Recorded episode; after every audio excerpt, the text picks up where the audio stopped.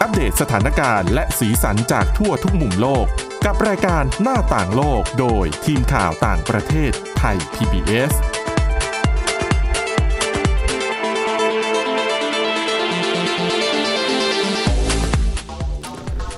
สวัสดีค่ะ คุณผู้ฟังต้อนรับเข้าสู่รายการหน้าต่างโลกค่ะ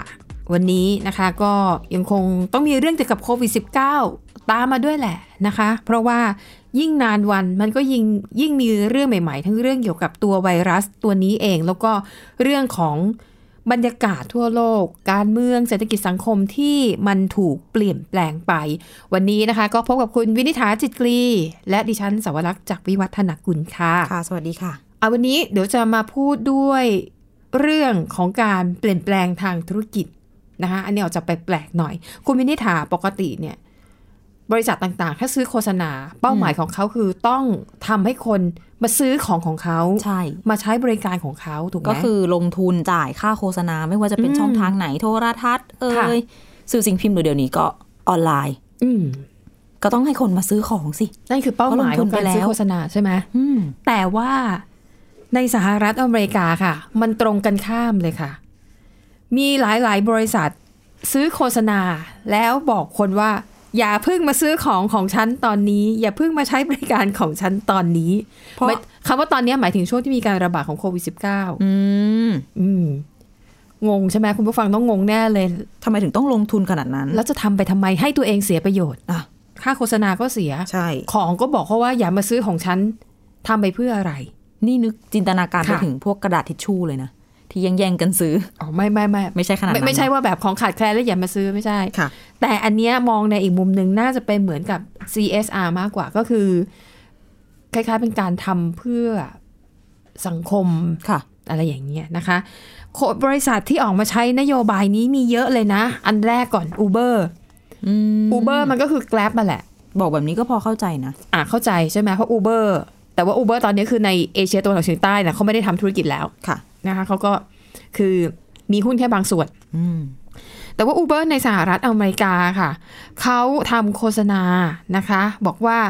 กรุณาอยู่บ้าน อันนี้จะคล้ายๆ ที่คุณหมอเคยแบบเอาป้าย เอาป้ายมาถือบอกว่าเราอยู่ที่ทำงานเพื่อคุณ ขอให้คุณอยู่บ้านเพื่อเรา อืม Uber ก็ออกคอนเทนต์ในคล้ายๆ ลักษณะนี้คล้ายแบบนี้เหมือนกันบอกว่า ค่ะ ถ้าหากคุณอยู่บ้านได้ อยู่บ้านเถอะนะคะ แล้วก็ขอบคุณที่ไม่ใช้บริการของ Uber ก็คือในช่วงนี้อ่ะ Uber จะมีธุร ไม่ต้อง กิ มา จ เรียกละกัน ใช่ Uber มันมีทั้งส่งอาหาร อ่ะ แล้วก็รับจ้างส่งคนคือเหมือนแท็กซี่ ค่ะ ใช่ไหมแล้วก็อูเบอร์อูเบอร์อีสั่งอาหารอะไรแบบเนี้ย ก็เหมือนแก๊ปเหมือนอะไรบ้านเราเนี่ยหลายๆยี่ แต่ ห้อ แต่อูเบอร์ที่เขาโฆษณาเนี่ยหมายถึงอูเบอร์ที่แบบเป็นคล้ายๆแท็กซี่คือ อย่ามาเรียกบริการอูเบอร์แท็กซี่ตอนนี้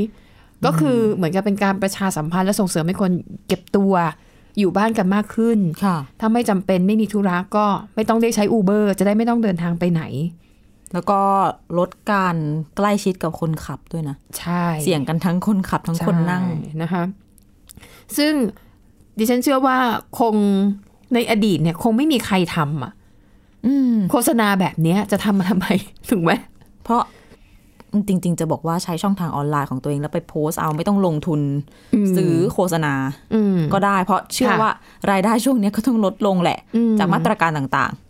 ค่ะ แต่ก็มีความเห็นนะคะจากอ่านักวิชาการด้านการสื่อสาร จากมหาวิทยาลัยเพนซิลเวเนียของสหรัฐเนี่ย คือเขาบอกว่าเอ้ยโฆษณาของ Uber ที่ออกมาครั้งนี้ถือว่าเอ้ยแปลกมากแล้วก็มีเอกลักษณ์เฉพาะตัวที่ออกมาบอกให้คนว่า อย่าไปชื่นไปใช้บริการของเขาเลยในตอนนี้นะคะ แต่โอเค มองในอีกแง่หนึ่งเนี่ย นี่คือการประชาสัมพันธ์สร้างภาพลักษณ์ของบริษัท ๆ อืม ว่าเห็นไหมเราอ่ะยอมเสียสละรายได้กำไรขององค์กร คือมันต้องมีคนจำนวนหนึ่งแหละ ที่เห็นแอดเห็นโฆษณา ค่ะ นี้แล้วรู้สึกว่า แปลก เฮ้ย ดีจังเลย เออ Uber นี่ ใช่ไหม คิดดีทำดี เหมือนสมัยก่อนในเมืองไทยก็จะมีเอ่อค่ายโทรศัพท์มือถือค่ายหนึ่งที่ออกมาบอกว่า อย่าโทรเยอะนะ อะไรโทรแค่จำเป็น จะได้เจอหน้ากันมากขึ้น อ๋อขออภัยดิฉันจำผิดไม่ใช่ บัตรเครดิต อืม บัตรเครดิตเป็นสถาบันการเงินที่บอก อย่ารูดเยอะ ให้รูดเงินเนี่ย เท่าที่พอใช้ อ่ะ ถ้าจำเป็นต้องกู้ก็กู้ไปนะ แต่กู้เพื่อความจำเป็นนะ อย่าไปกู้ซื้อของฟุ่มเฟือย อ่ะอันเนี้ยเคยอาจจะเป็นโฆษณาในลักษณะนั้น ช่วยเตือนไปอีก ค่ะ ดังนั้นจริงๆแล้วมองในอีกแง่หนึ่งนี่มันคือการเป็นงบประชาสัมพันธ์เพื่อสร้างภาพลักษณ์องค์กร อ่ะ อ่านะคะ นอกจาก Uber แล้วนะคะ ก็ยังมี Fiat Chrysler ด้วยเอยแต่เดี๋ยวขออภัย Uber ยังไม่จบ Uber มีนิดนึง คือคนที่กังวลกับโฆษณาของ Uber แบบนี้คือใครรู้ไหม คนขับหรือเปล่า ถูกต้อง ใช่ไหมถ้าดิฉันเป็นคนขับดิฉันก็โอ้โห ธุรกิจแบบเนี้ยเขาจะไม่เรียกคนขับว่าคนขับ เขาจะเรียกว่าพาร์ทเนอร์ อ่า เออ เป็นหุ้นส่วน เออแต่จริงๆก็คือคนที่มาขับรถให้กับในแอปพลิเคชันของ Uber นั่นแหละ ค่ะ อืมพวกพาร์ทเนอร์คนขับพวกเนี้ยแหละกังวลบอกอ้าว แล้วยังไงอะ ผมฉันยังต้องขับอยู่แล้วยังไงเนี่ยไปบอกลูกค้า ต้องหารายได้อยู่นะ อ่าอะไรอย่างเงี้ยนะคะ แต่เขาบอกว่าจริง ๆ แล้วเนี่ยไอ้คำโฆษณาของบริษัทจริงๆไม่ได้มันก็คงไม่ได้ส่งผลอะไรมากหรอกต่อพฤติกรรมการใช้ของคน ใช่คนจะใช้ก็ใช้อยู่ ถูก ดี ต้องนะคะ คนจะ ไม่ ใช้ มี เข้า อะไร ไป มาหยุด นี่ ได้นะคะ คนจะออกจากบ้าน คนจำเป็นต้องไปซื้อของต้องไป อืม โรงพยาบาล หรือจะอยากไปอ่ะ อยากออกอ่ะ เขาก็ไปอยู่ดี จริง นะคะอ่ะบริษัทต่อมาค่ะ บริษัท Fiat Chrysler อันนี้แน่นอนเป็นบริษัทขายรถยนต์นะคะก็ แต่อันนี้เขาจะแตกต่างจาก Uber นิดหนึ่งคือของ Fiat Chrysler เนี่ยจะโฆษณาประมาณบอกว่า ขอให้ลูกค้าของเขาเนี่ยที่ซื้อรถไปแล้ว พี่มีรถของ Fiat อยู่แล้วเนี่ย ค่ะ จอดรถไว้บ้าน อยาก อ๋อ ขับรถออกไปไหนมาไหนในช่วงนี้ อ่า นะคะ ซึ่งอันนี้ไม่ใช่บอกว่าไม่ให้ซื้อนะ อันนี้ให้บอกว่าคนที่มีรถอยู่แล้ว อืม จอดไว้บ้านก่อนช่วง คือ นี้ ส่งข้อความหา อืม ลูกค้าเดิม ใช่นะคะ ซึ่งต่างจาก Uber นิดนึงนะคะ และก็มียี่ห้อ Alfa Romeo ก็ออกโฆษณาในลักษณะที่คล้ายๆกันนะคะ แล้วก็มีเอ่อรถจี๊ปนะคะที่เป็นอีกค่ายหนึ่ง ก็บอกเหมือนกันว่าเออตอนเนี้ยอย่าเพิ่งมาซื้อสินค้าของเขาเลยนะคะ ซึ่งในอดีตเนี่ยมันเคย บริษัทจีฟเนี่ยนะคะในอดีตเนี่ยเคยมีช่วงหนึ่งที่ต้องยุติการผลิตรถยนต์ เพราะว่าอยู่ในช่วงหลังสงครามโลกครั้งที่ 2 ซึ่งตอนนั้นบริษัทเนี่ยก็ออกโฆษณา แต่ตอนนั้นบอกว่าตอนเนี้ยเนื่องจากภาวะสงครามเนี่ยเราจึงไม่สามารถที่จะผลิตรถยนต์ได้เหมือนเดิม แต่ขอให้ประชาชนอดใจรอไว้หน่อย หลังจากที่สถานการณ์ค่อยๆดีขึ้น เราจะกลับมาผลิตรถยนต์ แล้วคุณก็จะสามารถซื้อ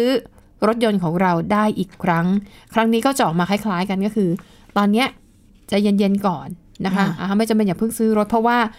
เอาจริง ๆ เนี่ยโรงงานหลายแห่งก็มีปัญหาเรื่องการผลิต ค่ะ เพราะว่าเอ่อบางประเทศใช้วิธีล็อกดาวน์ อืม ให้ยุติกิจการที่ยังไม่มีความจำเป็นนะคะ ดังนั้นนี่ก็อาจจะเป็นโอกาสว่าเอาไหนๆฉันก็ผลิตรถยนต์ตามโควต้าเดิมไม่ได้อยู่แล้ว ยอดขายช่วงนี้ก็ไม่ต้องไปหวัง ก็เอางี้ละกันสร้างภาพลักษณ์ไป เหมือนกับสนับสนุนการเว้นระยะห่างทางสังคม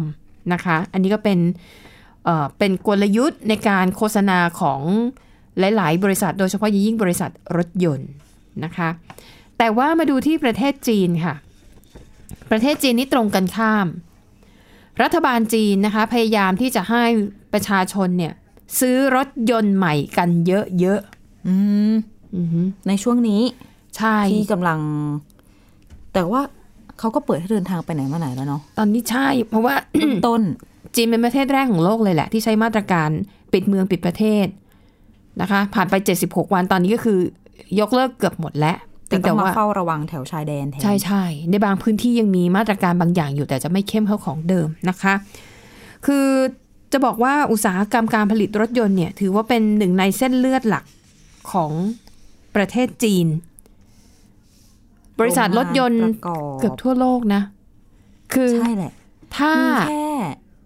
คือถ้าไม่ถ้าไม่ประกอบรถยนต์น่ะ พวกอะไหล่ชิ้นส่วนเล็ก ๆ น้อยๆอ่ะ ค่ะ ก็ผลิตจากโรงงานในจีนนะ เหลือไม่กี่ยี่ห้อมั้งที่อยู่ที่เกาหลีใต้ ใช่นะคะ แต่อาจจะแม้แต่เทสลาซึ่งเป็นบริษัทของอเมริกันน่ะยังมาเปิดโรงงานเลยนะคะ แต่ปรากฏว่าผลกระทบจากภาวะเศรษฐกิจก่อนหน้านี้ 2-3 ปีนะคะ แล้วก็อย่าลืมว่าจีนนั้นทำสงครามการค้ากับสหรัฐอเมริกามาก็สองสามปีแล้วนะ มันก็มีผลกระทบตามมาอยู่เรื่อยๆนะคะ ก็คือยอดขายรถยนต์ของจีน ปี 2018 ลดลงไป 3%ปี 2019 ก็ลดลงไป 8%โอ้โห ปีนี้เนี่ยไม่อยากพูด เขาประเมินว่าการขายรถยนต์ของจีนในปีนี้เนี่ย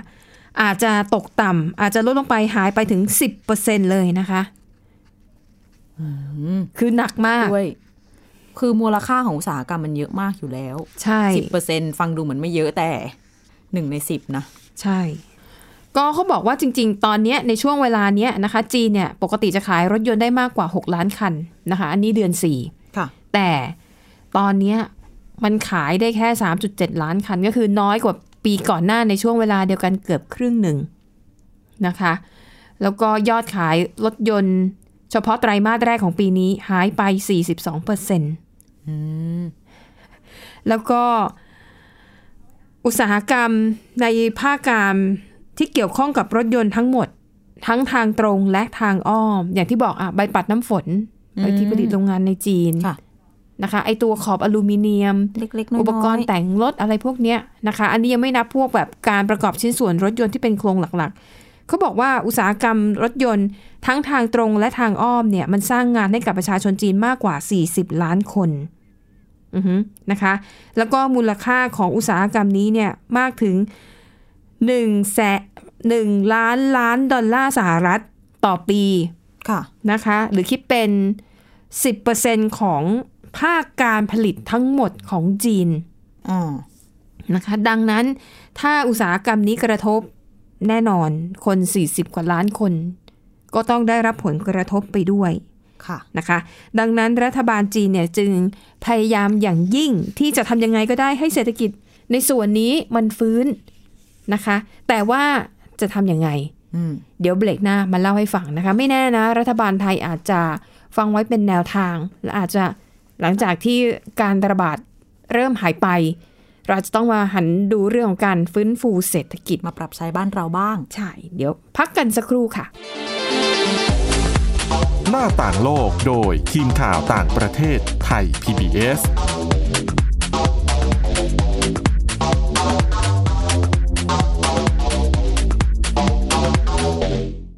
เพียงแค่มีสมาร์ทโฟน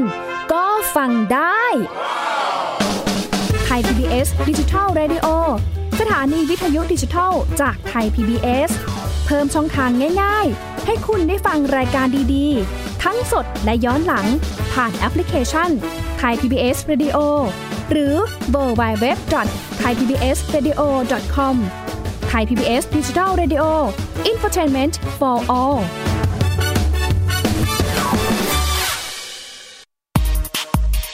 เพราะวิทยาศาสตร์อยู่รอบตัวเรา มีเรื่องราวให้ค้นหาอีกมากมาย เทคโนโลยีใหม่ๆ เกิดขึ้นรวดเร็ว ทำให้เราต้องก้าวตามให้ทัน อัปเดตเรื่องราวทางวิทยาศาสตร์ เทคโนโลยี และนวัตกรรม ที่จะทำให้คุณทันโลก กับรายการ s c i e n t e c h ทุกวันจันทร์ถึงวันศุกร์ทางไทย PBS Digital Radio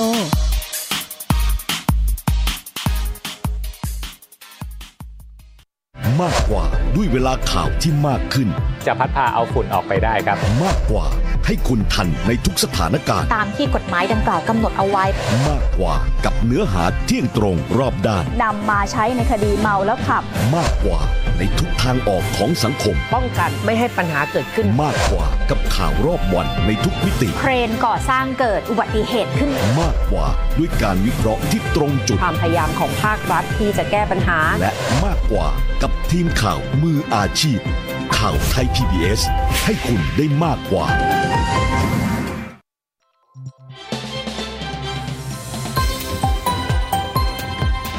คุณกำลังรับฟังไทย PBS ดิจิทัล Radio วิทยุข่าวสารสาระ เพื่อสาธารณะและสังคม หน้าต่างโลกโดยทีมข่าวต่างประเทศไทย PBS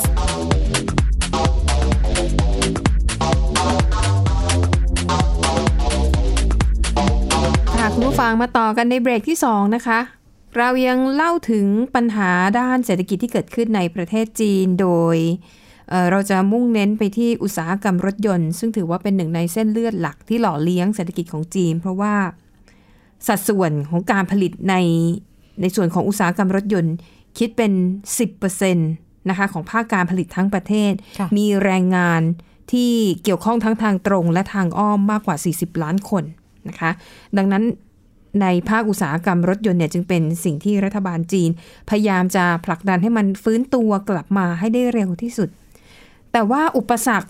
ปัญหาทางเศรษฐกิจของจีนเนี่ยมันไม่ได้เกิดขึ้นจากโควิดอย่างเดียวเท่านั้นนะคะ คือก่อนหน้านี้จีนกับสหรัฐอเมริกาทำสงครามการค้าระหว่างกันอ่ะนั่นก็แย่แล้ว แล้วก็เรื่องของภาวะเศรษฐกิจโลกที่มันซบเซาอีกนะคะ เป็นหลาย ๆ ปัจจัยมาประกอบกัน คือก่อนหน้าที่จะมีการระบาดเนี่ยมันก็มีปัญหาว่าเศรษฐกิจมันชะลอตัวใช่ไหม ราคาอสังหาริมทรัพย์อสังหาริมทรัพย์ในจีนมันก็เพิ่มสูงขึ้น ทีนี้ถ้าเป็นคนรุ่นใหม่หรือว่าเป็นคนวัยกลางคนที่อยู่ในวัยแบบสร้างเนื้อสร้างตัว พอบ้านมันแพงขึ้นเนี่ย ถ้าเขาตัดสินใจซื้อบ้าน หรือซื้ออสังหาริมทรัพย์ เงินที่จะมาซื้อรถยนต์ อ๋อ มันก็น้อยลง ไม่งั้นจะมาผ่อนมาจ่ายสองอย่างพร้อมกันก็ไม่ไหว ใช่นะคะ อันนี้ก็เป็นปัจจัยหนึ่งที่ทำให้เอ่อการซื้อรถยนต์ใหม่ในประเทศจีนมันลดลงนะคะ แต่ว่ารัฐบาลก็ยังมองในแง่ดีนะคะว่า คือมันจะมีช่วงวันหยุดยาวอีกช่วงหนึ่งคือในช่วงเดือนพฤษภาคมมันเป็นวันแรงงาน ค่ะ ถือเป็นวันที่แบบหยุดกันทั้งประเทศแต่ไม่ได้เดินทางเยอะเท่าเมืองจีนนะ เอ้ยเยอะเท่ากับในช่วงตรุษจีน อ่ะ วันแรงงานปีนี้เขาบอกว่าจะมีวันหยุดยาวถึงห้าวัน ก็น่าจะเป็นช่วงที่ผู้คนเนี่ยขับรถเดินทางไปท่องเที่ยว ค่ะ แล้วก็ถ้าสถานการณ์เข้าสู่ภาวะปกติเนี่ยในฤดูใบไม้ผลินะคะแล้วก็ฤดูร้อนเนี่ยโรงเรียนจะกลับมาเปิดเทอมอีกครั้ง แล้วเขาบอกว่าการที่โรงเรียนเปิดเทอมเนี่ยมันกระตุ้นยอดขายรถยนต์ใหม่ เพราะว่าพ่อแม่ซื้อรถเพื่อขับไปส่งลูกที่โรงเรียน แต่แหม ฮะ ลูกลูกไปโรงเรียนต้องซื้อรถใหม่เลยเหรอ ใช่เขาบอกว่าอันเนี้ยเป็นเหตุผลสำคัญที่สุดสำหรับคนจีนในการซื้อรถยนต์หนึ่งคัน โอ้โห โอเค อ่า ค่ะ ดังนั้นนี่คือ 2 ปัจจัยนะคะหนึ่งคือโรงเรียนเปิดเทอม 2 มันจะถึงวันหยุดยาววันแรงงาน น่าจะช่วย เดินทาง ใช่ ต้องเอารถกลับบ้าน เออนะคะ หรือไปเที่ยวที่แบบเมืองใกล้ๆมณฑลเพราะมันหยุดแค่ 5 วันเนี่ยนะคะ ซึ่งก่อนหน้านี้นะคะนโยบายที่รัฐบาลใช้เนี่ยก็เช่น การให้เงินสนับสนุนแก่ภาคอุตสาหกรรมนะคะ แล้วก็การยกเว้นภาษีสำหรับรถยนต์ที่เป็นมิตรต่อสิ่งแวดล้อม อย่างเช่น รถยนต์พลังงานไฟฟ้า หรือว่ารถยนต์แบบไฮบริด ค่ะ ก็จะขยายโครงการนี้ออกไปเพื่อทำให้ราคามันถูกลงคนตัดสินใจซื้อได้ง่ายขึ้นนะคะ แล้วก็ให้สิทธิประโยชน์แก่ เรียกว่าผู้ประกอบการนะคะ หวังให้ธุรกิจนี้ฟื้นขึ้นมา แต่ว่ามันก็ไม่ค่อย มันก็ไม่ค่อยช่วยอะไรสักเท่าไหร่นะคะอ่ะและล่าสุดอันนี้เป็นยาแรงเลย รัฐบาลจีนนะคะบอกว่ากำลัง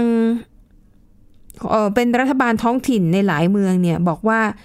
จะแจกเงิน อาจจะไม่ใช่แจกในรูปแบบของเงินสดหรอก แต่น่าจะให้เป็นส่วนลดในการซื้อรถคันใหม่นะคะ แต่เขาใช้คำว่า เอ่อจะให้เป็นซับซิไดอะ เป็น เป็นการให้เงินอุดหนุนในรูปแบบของเงินสด นี่นึกถึงโครงการของรัฐบาลเรามาหลายปีก่อน ไอ้รถคันแรกใช่ไหม แล้วก็บ้านหลังแรก ก็ลักษณะนี้แหละ ใช่ก็คือ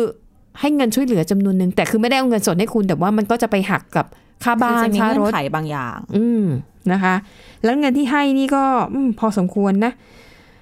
สมมุติถ้าคุณต้องการซื้อรถใหม่นะคะ คุณจะได้รับเงินช่วยเหลือจากรัฐบาลประมาณ 46,200 บาทนะคะ อันนี้เป็นยาแรงที่รัฐบาลคิดว่าน่าจะได้ผลประกอบกับช่วงเวลานะคะ ที่คิดว่าการซื้อรถมันน่าจะเพิ่มขึ้นก็คือเปิดเทอมหนึ่งแล้วก็ช่วงวันหยุดยาวหนึ่งนะคะ แล้วก็รัฐบาลจีนหวังว่าเมื่อการระบาดทุเลาลง การที่รัฐบาลให้เงินช่วยเหลือ แล้วก็ออกนโยบายต่างๆ เนี่ย มันน่าจะทำให้คนเนี่ยกลับมาขับรถยนต์บนท้องถนน หรือว่าซื้อรถใหม่กันมากขึ้นนะคะ เพื่อที่จะทำให้เศรษฐกิจเนี่ย มันเติบโตผู้คนก็จะได้กลับมามีงาน แล้วก็มีรายได้นะคะอ่ะนั่นก็คือเรื่องราวการเปลี่ยนแปลง ปัญหาทางธุรกิจเชื่อว่าเกิดขึ้นกับทุกประเทศ จริง ๆ มันอาจจะเกี่ยวกับเรื่องของการใช้น้ำมันด้วยหรือเปล่า เรื่องรถยนต์ไปนู่นไปนี่ อืมค่ะ นะก็จริง ๆ ต้องรอดู เอาจริง ๆ ต้องชมจีนนะ จีนเนี้ยเป็นประเทศที่แบบเจอก่อน หายเจ็บก่อน แล้วก็ฟื้นฟูอะไรต่อมีอะไรก่อน แล้ว นี่ ก็ แหละ เหมือนกับได้เรียนรู้ หลายประเทศไม่ว่าจะบ้านเราเอง ค่ะ ในอาเซียนหรือว่าฝั่งยุโรปหรือสหรัฐอเมริกา ค่ะ อาจจะต้องคอยตามดูนะ ว่ามีอะไร ใช่ น่าสนใจไปปรับใช้ได้บ้าง ใช่จะได้ไม่ต้องลองผิดลองถูกด้วยตัวเองมากไปนะดูบทเรียนจากเขาอะไรดีก็ทำตามอะไรไม่ดีก็นำมาแก้ไข ค่ะ นะคะ ก่อนจะจบ ฝากเรื่องสุดท้าย ค่ะ เกี่ยวกับการรักษาโควิด -19 นะคะ อันนี้เป็นสิ่งที่แพทย์เนี่ย ในสหรัฐอเมริกาแล้วก็หลายประเทศ เริ่มทำกันมาตั้งแต่ช่วงกลางเดือนที่ผ่านมา ค่ะ คือสถานีโทรทัศน์ CNN เนี่ยเขารายงานเอาไว้ว่า หลายประเทศคุณหมอนะ ใช้วิธีใหม่ในการช่วยเพิ่มปริมาณออกซิเจนเข้าสู่ปอดของผู้ป่วยโควิด -19 เรา ค่ะ ทราบกันอยู่แล้วว่า อืม ไวรัสนี้มันเข้าไปรบกวน ทำลาย การ ปอด ทำงานของปอด อืม